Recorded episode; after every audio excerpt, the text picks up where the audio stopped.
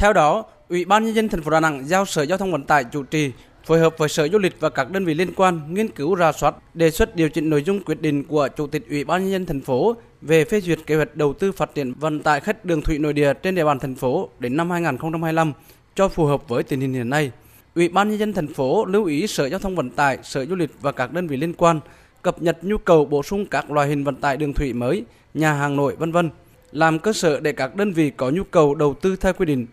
Đối với việc đầu tư bến thủy nội địa của công ty trách nhiệm hữu hạn du thuyền sông Hàn, sau khi Ủy ban nhân dân thành phố phê duyệt quy hoạch chi tiết quy mô xây dựng các vị trí cảng, bến thủy nội địa, Sở Giao thông Vận tải thông báo hướng dẫn công ty tham gia đầu tư theo quy định.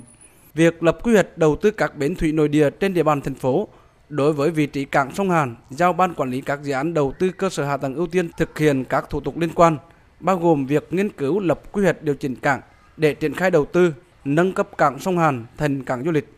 Đối với các vị trí quy hoạch bến cảng nội địa còn lại, bao gồm các vị trí dự kiến quy hoạch bến thủy, cầu tàu du lịch thuộc các dự án du lịch của tư nhân,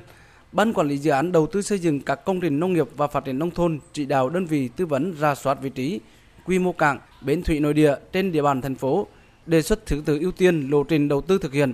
lấy ý kiến của các sở ngành đơn vị liên quan. Ông Nguyễn Hữu Cường, Chánh văn phòng Sở Giao thông Vận tải thành phố Đà Nẵng cho biết. Dự án năm 2021 theo ờ, quyết định của Ủy ban thành phố về phát triển kinh tế xã hội. Thành phố chỉ đạo trực tiếp ban quản lý dự án hạ tầng ưu tiên. Năm nay mới bắt đầu triển khai từng bước ờ, khảo sát rồi ờ, nghiên cứu, khả thi để báo cáo. Ban quản lý dự án cơ sở hạ tầng ưu tiên điều hành dự án. Mình chỉ một quản lý nhà nước thôi, thẩm định cấp phép, đôn đốc, theo dõi thôi.